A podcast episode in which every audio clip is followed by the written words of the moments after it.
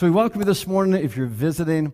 Uh, you may recall if you were here last week, we, we uh, talked about a simple truth from God's Word, and that is, as Jesus said to Nicodemus, you must be born again. And we talked about exactly what that means to be born again to be a person who is actually born into a relationship with God through Jesus Christ. And we, we challenged ourselves too as professing Christians because Paul says in Corinthians that you ought to examine yourselves on a regular basis to determine whether or not you really are in the kingdom, whether you really are part of the faith. And the reason he talks about that is because he understands it's very much human nature for us to be familiar with religious things or as Christians to be involved and, and, and familiar with church things but maybe kind of having been, you know, changed a little bit by osmosis, being around Christian things, adopting a Christian lifestyle. But it's very easy to not have made that commitment to Jesus Christ, to have been born again, so that we don't only believe in God, we don't only believe what the Bible says, but we have actually had a personal relationship with Him whereby He has changed us.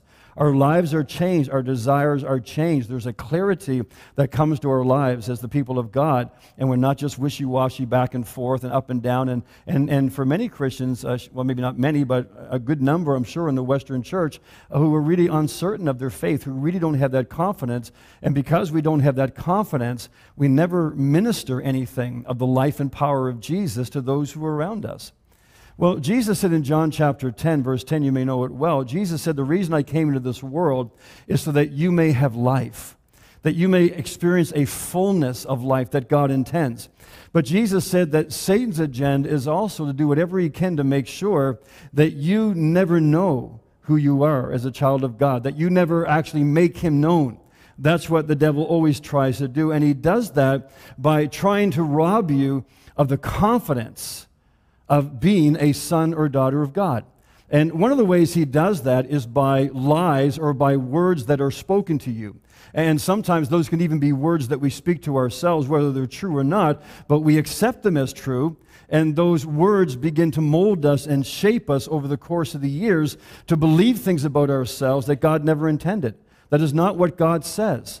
Things like, you don't matter. Things like, your life really doesn't count you're not going to make any difference. Or things like you did such and such, and you ought to, you ought to be ashamed of yourself. You ought to kind of carry that shame for the rest of your life. Uh, Satan will also use the influences of our culture. He will use the influences of media to always try to make you be like someone else. That's really one of the treacherous things I think about social media. Not dumping on it, but that's one of the realities is we see through the posts and all the screens and the things you can do. Just everybody's trying to be somebody else. Like people don't realize the absolute uniqueness of who God has made you to be. And not only that you're different than other people, but God has made you different even in our weaknesses. Why? So that God's presence, God's power can be seen more clearly through us, through our frailty, through our brokenness at times, through those things that maybe other people would use to write us off, but the Lord doesn't. You see, Satan has no idea what it is that God has in mind for you. But what he does know is that if you begin to believe what God knows about you, then only God knows what He's going to do through you and what He can do through you. Satan's greatest weapon, I believe, is not the lies that he tells you, but his greatest weapon is getting you to repeat those lies to yourself. And for a lot of us, he doesn't have to lie to us very often. He doesn't have to bother with us very often because he has told us some things years ago that he just kind of sowed. We took it and for years, we've been repeating that lie to ourselves. And we believe things about ourselves or seen ourselves in a certain way or limited ourselves in certain way because we've allowed that lie to become part of our identity. And we never really see what God sees in us. Now, you might say, well, if that's true, then how can I know the real me? How can I know what God knows about me? Blaise Pascal was a 17th century theologian. He was also quite a prodigy in his day in many fields. But he wrote these words He said, Not only do we know God through Jesus Christ, but we also only know ourselves through Jesus Christ. Apart from Jesus, we cannot know the meaning of our life, the meaning of our death, the meaning of God, or the meaning of ourselves. It is only in Christ. It is only in a personal relationship with Jesus Christ that we can know any of these things. Uh, the Bible says, we know the scripture well, that if anyone is in Christ, what does he say? He becomes a brand new person inside. He's not the same anymore. A new life has begun. Now, we're all familiar with the term Christian. In fact, in the New Testament, we read that word two or three times. The word Christian pops up to describe those of us who have been born again. But another phrase that is used about 140 times in the New Testament is the phrase in Christ. That's really what, what the Lord uses to describe you and me who are born again. We are in Christ. And in many of those scripture references, it actually goes on to tell us what we are made to be if we are in Christ. Now, the Apostle Peter wrote a couple letters, and, and, the first letter was addressed to believers throughout the Roman Empire who at that time were enduring a great deal of persecution. And he writes, knowing persecution himself, knowing suffering, Peter writes to remind them that they are in Christ and what that means. And he says this in his first letter in chapter 2 You are a chosen people, you are royal priests a holy nation, God's very own possession. And as a result, you can show others the goodness of God. For he called you out of the darkness into his wonderful light. Once you had no identity as a people, now you are God's people. Once you received no mercy, but now you have received God's mercy. Now, there are a number of things that are true of you and me because we are in Christ. And I just want to highlight what I believe Peter points out here in this passage. There's five things, don't worry, they're not long, but there's five things that are true of you and me if you are in Christ. And we need to understand who we are in Christ, not only for our own freedom and our own joy, but because, friends, there is a world that Jesus Christ wants to minister to around you and me that we will never touch if we don't understand who we are. And if we don't live in the confidence and the freedom and the anointing and the power of what we carry with us everywhere we go. So we need to understand who we are. And the first thing Peter touches on, he says, You are completely accepted. You got to understand this. If you've been born again, if you are a child of God, if you are in Christ, you are accepted. You see, I will never grow. I will never really change. I mean, I'll try to kind of remedy certain things. I'll try to do better at certain things, but I will never experience the transforming power of Jesus Christ if I do not understand first and foremost that Jesus completely accepts me. And one of the reasons I don't step out, one of the reasons I don't believe great things for myself is because I don't believe he could use someone like me.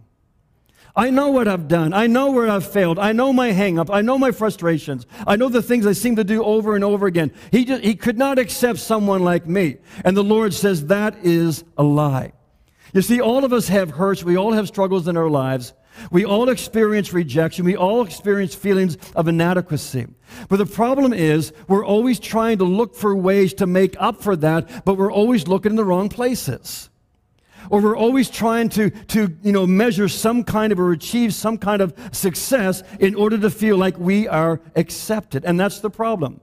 What we need to do if we want to ever deal with this doubt of acceptance is we need to begin with Jesus.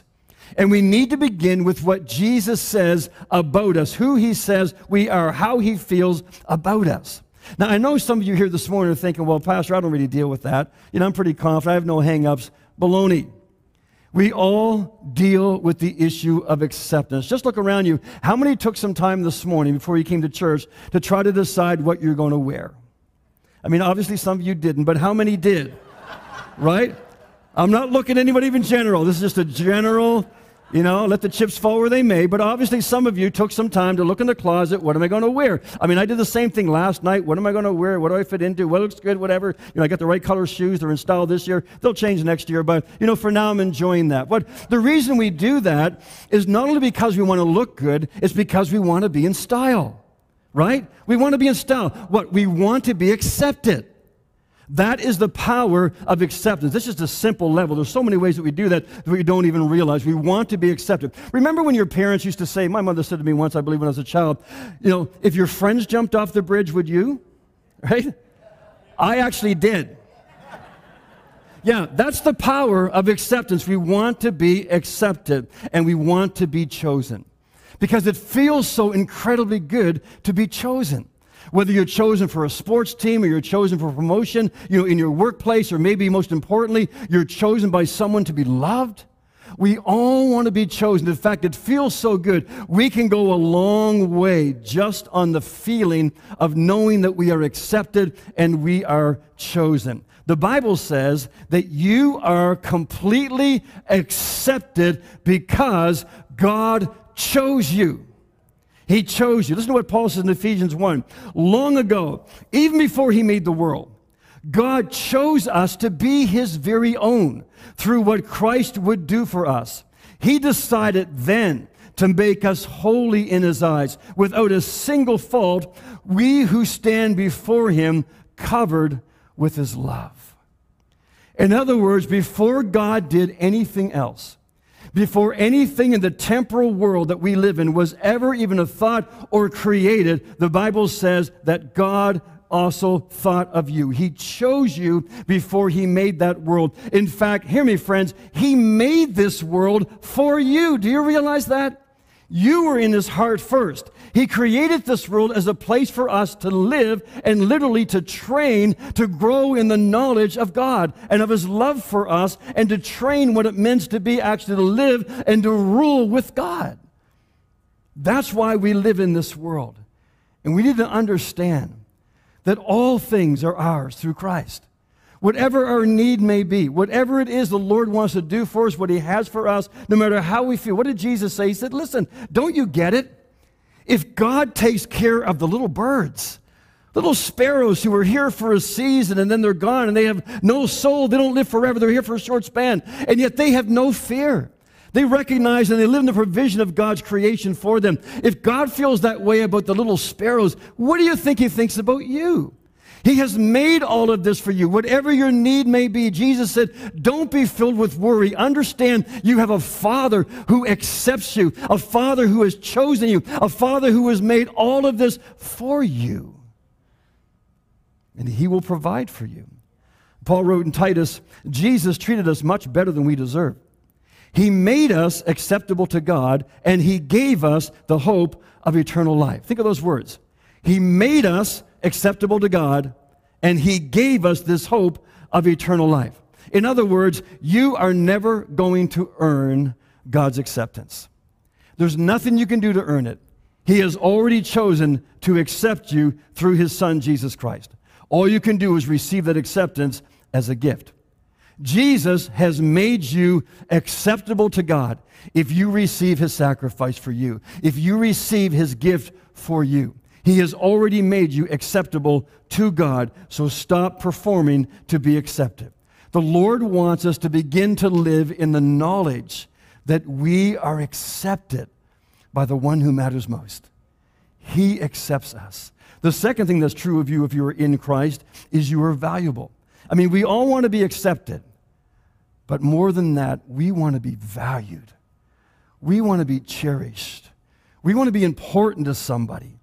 Peter says, You are a chosen people. You are royal priests, a holy nation, God's very own possession.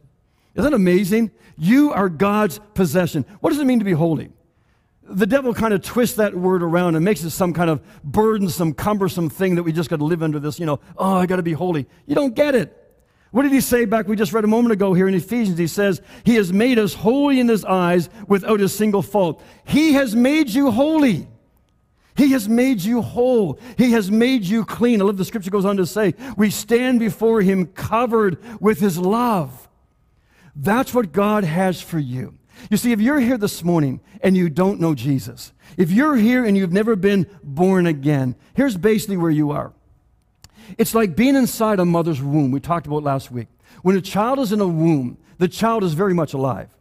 The child has spiritual senses. You'll hear people say all the time today, well, I'm not religious, but I'm spiritual. Now, they mean something different by that, but the reality is we are spiritual beings. And inside that womb, we can get a sense that there's, there must be a God somewhere. Or I, I kind of have a sense of things sometimes, or I know I'm not living right. I know there's more to life, whatever the case may be. Why is that? Because there's the world outside of the womb that God wants to birth you into, but you've not experienced that yet. You've not been born again.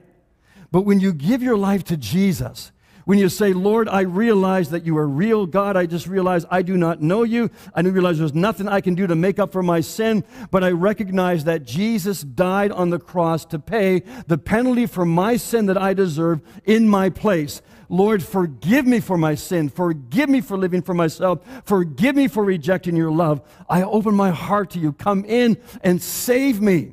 Come in and change me. Come and, come and recreate me. Give me everything you have for me. You see, we understand that even though we're in the womb, God is all around us. What's that old song we used to sing many, many years ago? He was there all the time. That's the reality. He is there. He is loving on us. The Holy Spirit is drawing us, wooing us, convicting us. He's saying, Hey, hey, I know what you're going through, but this little world, you think it's all it is? There's so much more. I'm right out here, and I'm just waiting to birth you into my world, make you part of my family. All you need to do is call out to me and say, Save me. Save me. I want to be in your family. And the Lord says, when you do that, you become born again. You're born into the family of God. Spiritually, you come awake, your senses come awake, and all of a sudden you begin to see and connect all those things you used to wonder about and think about. And is there a God? Can I know God? I'm sure there is. And now you know Him as your Heavenly Father. Your sin is washed away, the confusion is washed away, and you begin to walk in this brand new relationship with the Lord. That's what God does all around us. And even us, those of us who know the Lord, sometimes through our disobedience, our ignorance, our willfulness, we can find ourselves trapped again. We can mess around with sin. We can disobey. We can feel like we're in a dark place. And it's not a place that we want to be. Why? Because we know that the Father is all around us on that outside. He still loves us. He still values us. But we still need to confess our sin and say, Father, forgive me. I know I've disobeyed. Forgive me. Cleanse me. Free me. And we just break out of that darkness and we come back into a relationship with Him because He values us. You see, to be holy, among other things, this simply means you're not ordinary anymore. You're not average anymore. You're not expendable. You are holy in God's eyes. You are beautiful. He values you. Now, there's different ways that we value things. One of them is uh, values are based upon who actually owns that thing. My name is Paul Pattison.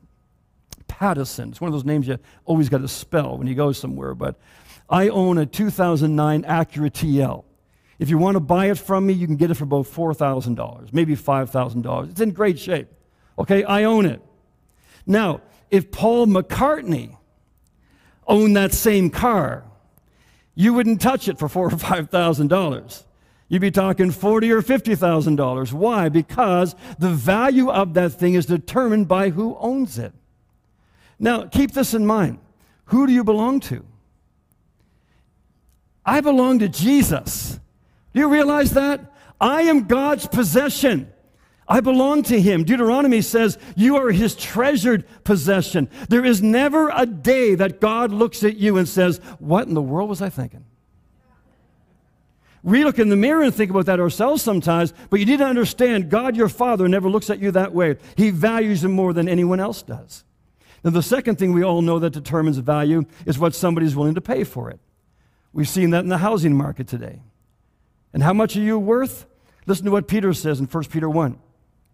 You were bought not with something that ruins like gold or silver, something that tarnishes. You have been bought with what? The precious blood of Jesus. Hear me, saints. Your worth is not based on how you feel about yourself. I got to remind myself of that sometimes. It is not based on how you feel. Why? Because your feelings fluctuate every single day. Sometimes you feel great, right?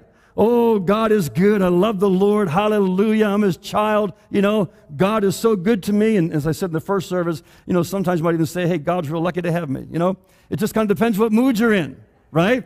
But then there's other times that you just feel like, man, I'm just lower than a worm. I'm just no good. Like, what, you know, whatever. We oftentimes base our worth on how we feel or on how other people look at us or what it is other people say about us.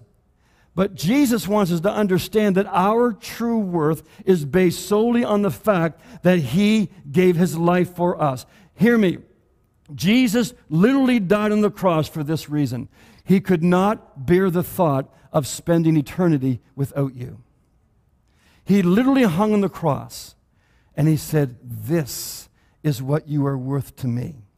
And we need to understand our value to the Lord. We need to understand how much he values and cherishes us. So, if anyone tells you that you don't matter, if anyone tells you that you're a mistake, if anyone tells you that you are unredeemable, you're not worth anything, friends, you need to, in the most loving way that you can, say to them, You do not have a sweet clue what you're talking about. You have no idea what you're talking about because I am completely accepted and I am valuable to God. And thirdly, Peter goes on to say, You are dearly loved. Verse 10 Once you had no identity as a people, you were nobody, but now you are God's people. And that's profound. What is God saying? Listen, now, because of what Jesus has done for you and because you have accepted him into your life, now you're my family. You're my son. You're my daughter. Your status has changed. Your clout has changed. You are a different person and you're part of my family. You see, some of us come from dysfunctional families. You know, some of us probably have that relative that you really don't want to know anybody, anybody to know that you're related to, right? You don't want to stand to them too close in the pictures. You know, they don't get in your Facebook profile, whatever, you know, whether they're weird, whatever the case may be. But listen, my friends, God is not ashamed of you. He is not ashamed to call you his child. He wants you in his family. He actually chose you. Now, if you were to ask the average Christian how they know God loves them, I think it's safe to say that most would say, Well, I know God loves me because the Bible says that He gave His Son for me, to die for me, so I know Him. And of course, that's absolutely true. But the problem for so many believers, I believe, is that so few understand what it actually is to live in His love. You see, it's one thing for me to know God loves me, it's another thing to actually live in that love, to abide in that love, to rest in that love, to find freedom and forgiveness and cleansing, to recognize that I always have a shelter that I can run to. That if I do sin, if I do mess up, if He says, listen, if you will simply turn away from the enemy, submit to me first, come to me first, then in that power of reassurance of who you are and my love for you, you can stand against the enemy. You can say, yeah, I did such and such a thing. Yeah, I messed up, but God loves me and He has forgiven me. In fact, it's the love of God, it's the goodness of God, it's the kindness of God that leads men to repentance. Isn't that powerful? Just think of who God is. He could have said it's the fear of God that leads you to repentance. It's this, it's this. No, no, it's the goodness of God that leads us to repentance because we know we are without Him. We know we're trapped. We know we've done wrong. But what we know in our heart, if we know Him, is that we have a good God a good God. Just consider the sin that David, King David, committed, right? That he not only committed adultery, and now she's pregnant, and he, and he lined it up so her husband was killed. What is David's prayer? Oh God, forgive me. I have a broken, contrite heart for what I've done. Don't take your Holy Spirit from me. Don't take your presence from me. You can have anything. I'll give you the kingdom back. I'll go back to tending sheep. I just don't want to lose your love. I know that you love me, and that's why I come to you. And the Father wants us to know how much more He even loves you and me. I believe the greatest weapon we have against the devil's attacks is not more theology, it's not more faith statements. It's simply being fully convinced that God loves me. That's my greatest weapon. I love the words of Jesus when he prayed in John 17. He said, Father, you loved me before the world began. Now we read that and think, well, yeah, that's understandable. Yeah, that's Jesus, God the Father. Of course he did. But Jesus said this in the previous verse. Listen to this. He's speaking about you and me. He says, Father, you loved them as much as you love me. Now, we find it hard getting our mind around that. But these are the words from the lips of Jesus himself. Father, I thank you, you love me. And you've always loved me. But I thank you that you love them, my brothers and sisters, just as much as you love me. And why could Jesus say that? Because he wants you to understand that you and Jesus have the same Father. If you're born again and you're in the family of God, you have the same Father. The Bible says that Jesus is our elder brother.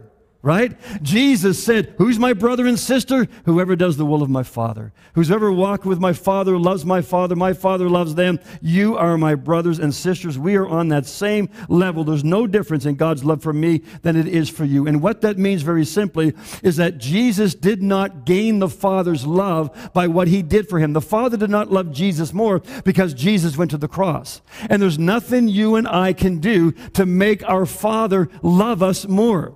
He is love. That's the only, only emotion he has toward us as his children. He loves us completely.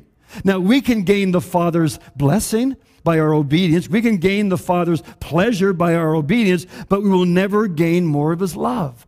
That's the foundation that we start on. That's what we build everything on. The Lord says in Jeremiah 31, I have loved you, my people, with an everlasting love. Hear me. God did not start loving you when you accepted Jesus into your life.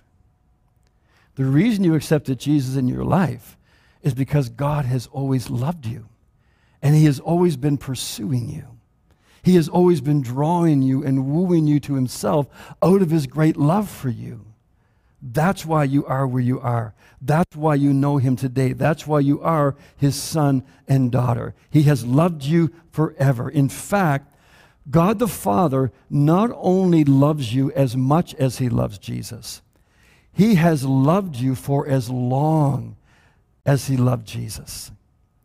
You see, if you believe the words of Jesus and we read Paul saying, you understand that before anything temporal was ever created, God, who was all knowing, already knew he would create you, already knew you were born and he was absolutely committed to you and loved you before anything temporal was made. All things were made for his pleasure. All things were made for you and me to grow in our knowledge of him as we live in this world. We're surrounded by that love. As I said in the first service, if you think of a mother, when a mother has, is carrying a child, does the mother start loving the child when it's born? Does a mother wait until the child's born and kind of look at it and go, I'll pass on this one, we'll try next time? No. From the time you know you're carrying a life in that womb, you love that child whom you haven't even seen. And if we can have that kind of love as human beings, how much more can a God who is all knowing, who is love itself, how much more from the moment he knew you were going to be, which was forever past, he has loved you. You see, the difference between us and God, among many other things, is we are not eternal. People mix that up sometimes. We are not eternal beings, we are immortal beings.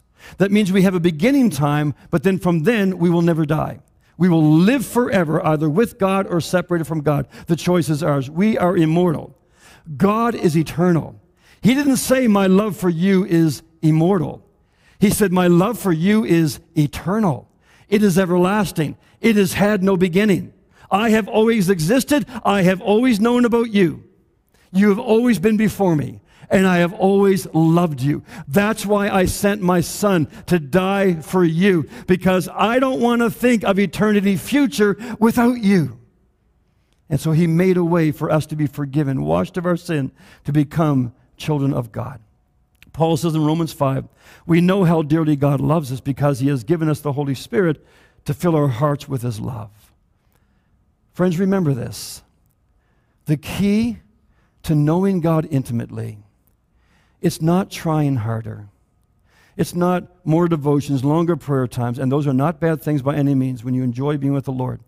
The key to knowing God intimately is being absolutely convinced of his love for you. That is where it really begins. And then everything you do, all the time that you spend, the time in the Word, the time in prayer, all of that is an overflow of the revelation of His love for you. That's what John says. He says the only reason we love God is because God loved us first. He's the one that started it, He's the one that's drawing us, and we respond to that love. And He wants us to know that love. That's why He's given us His Holy Spirit. Jesus said, You need to be baptized with the Holy Spirit.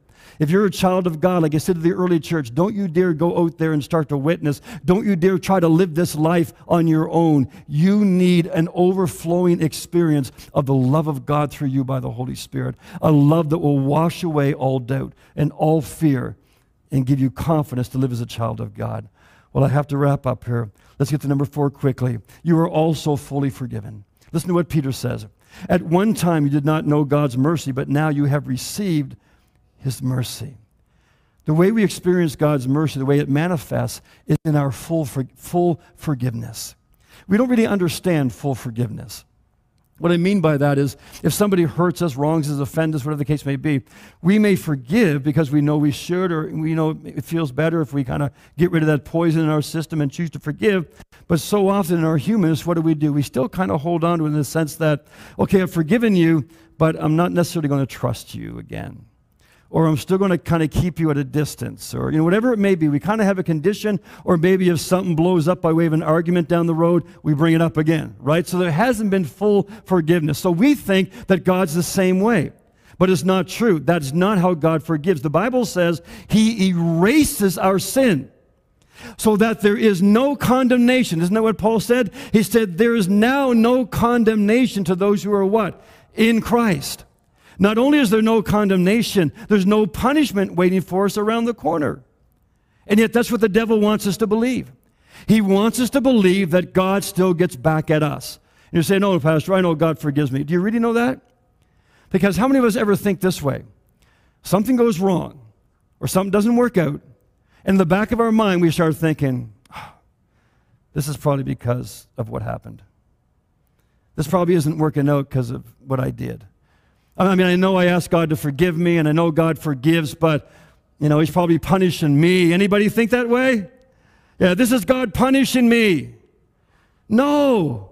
There is no condemnation. There is no punishment waiting for you around the corner. If you confess your sin, your sin is forgiven. The slate is wiped clean, and you can move forward in the confidence and the thankfulness that you're forgiven, your sin is washed away. Now, it doesn't mean there's no consequence to our bad choices.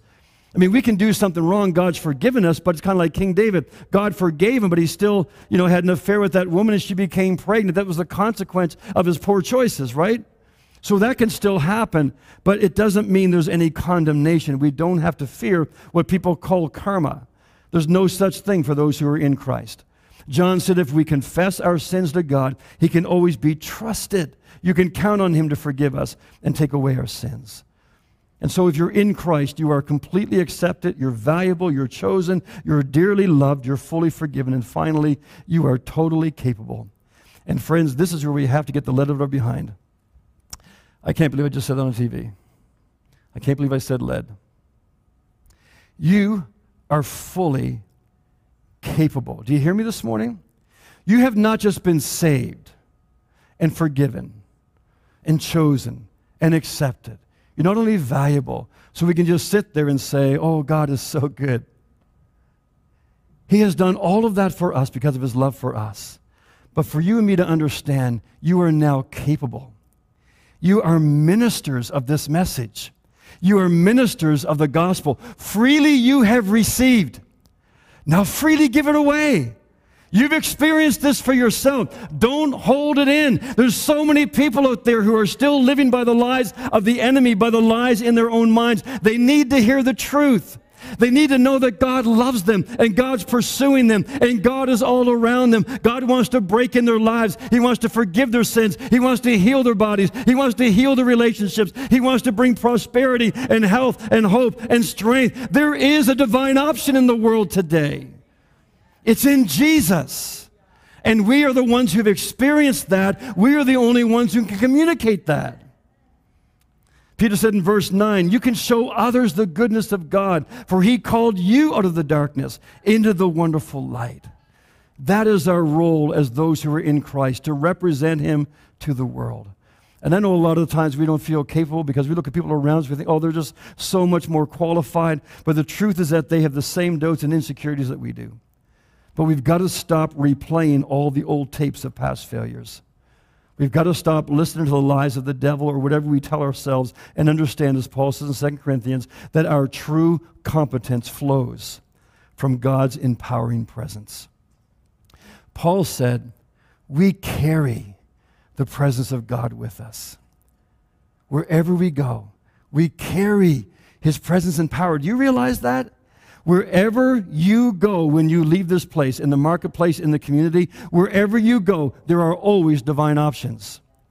because you are there and you bring Jesus with you. All we got to do is begin to obey the prompting of the Holy Spirit rather than just blowing through the day with our head down, thinking we're, un- we're unworthy, oh, thinking God could never use me, or getting caught up in stuff, trying to find significance. If we would just stop and realize, I am a child of God. I am God's possession. I am dearly loved of God. The Holy Spirit lives in me. And wherever I go, I bring the kingdom of God. And whenever the Holy Spirit prompts me, all He's asked me to do is just step out in obedience. Say that word, do that thing, show there's options. I will be there, I will show up. Because I want you to understand that you are capable. Every single one of you are capable, not because of your own gifts, but because of who is in you because of the truth that you carry. Paul said, I'm not ashamed of the gospel. It is the power of God to set people free. Wherever I go, I'm not ashamed of him. I know whom I believe in and persuaded, right? That he is real, that he can keep me, he can minister through me. Worship team, would you join me? Saints, we just have to start listening to the one voice that matters most. We have to start listening to the Holy Spirit who fills us with God's love and acceptance. And why is that so important? Obviously, the very thing that Jesus has done in you and me, he wants to do in those around us. And that really is what the cross of Jesus Christ it's all about. It's the Lord saying, "This is how much I love you. And I want you to receive my love. I want you to live in my love. I want you to be changed not by the power of your own determination. I want you to be changed by the power of my love." for you. You realize how much you were loved, how dearly you were loved, how much you were valued. Friends, when that really sinks in, you begin to grab yourself by the scruff of the neck and say, What in the world am I doing? Why am I settling for so little? Why am I staying stuck here? I'm not made for this. My life doesn't have to be this way. The relationship doesn't have to be this way. I can change by the power of God at work within me and through that relationship with Him. I'm going to ask the worship team just to close us off with this song that we started the service with. And the chorus is so beautiful. It says, I am chosen. I'm not forsaken. I am who you say that I am. You are for me. You're not against me. I am who you say that I am. Why do we have to declare that? Because the devil comes to every single one of us every single day and says, You are forsaken. You are rejected. You are not who God says you are. And we have a choice to make. We're either going to believe that and we're going to live an average life forever, or we're going to realize Jesus has made me holy. Oh, I don't deserve it, but He has made me who I am. And I want to return thanks by living in who I am, living in His love, being changed by his love, and most importantly, giving the devil a black eye by sharing his love with others and having trophies of grace in my life of people whose lives are changed because they've encountered the Jesus that I know. That's what it means to be in Christ. Would you bow your hearts with me? Would you just listen to these words as it comes to the refrain? Let that just wash over you. And I encourage you not to leave this place this morning if you don't know Jesus, saying, Jesus, I need you, I call out to you, save me from my sin. I don't want to be separated from you forever. I want to live with you in this life and forever in the life of come. Forgive me for my sin. Wash me. I receive your gift of salvation. Save me. And instantly the Lord says, You will be born again. You will be born in the family of God. But Christians, hear me. Wherever you are this morning, if you feel stuck, some memory, some regret, whatever it may be, some sense of not being qualified, whatever the lie the devil has fed to you, it might be 30 years ago, but you've repeated it so often as part of your identity. I want to encourage you this morning, let the Holy Spirit show you what that is and repent of it. It doesn't mean you beat on yourself, it means you say, Father, forgive me for believing and living in that lie. I confess it, I repent of it. That's not who I am. I accept who you say that I am.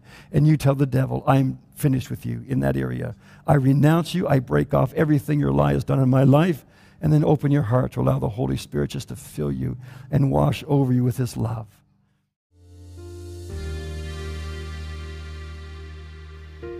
Thank you for listening to the GT Moncton podcast. If you'd like to connect with us, contact info at gtmoncton.com.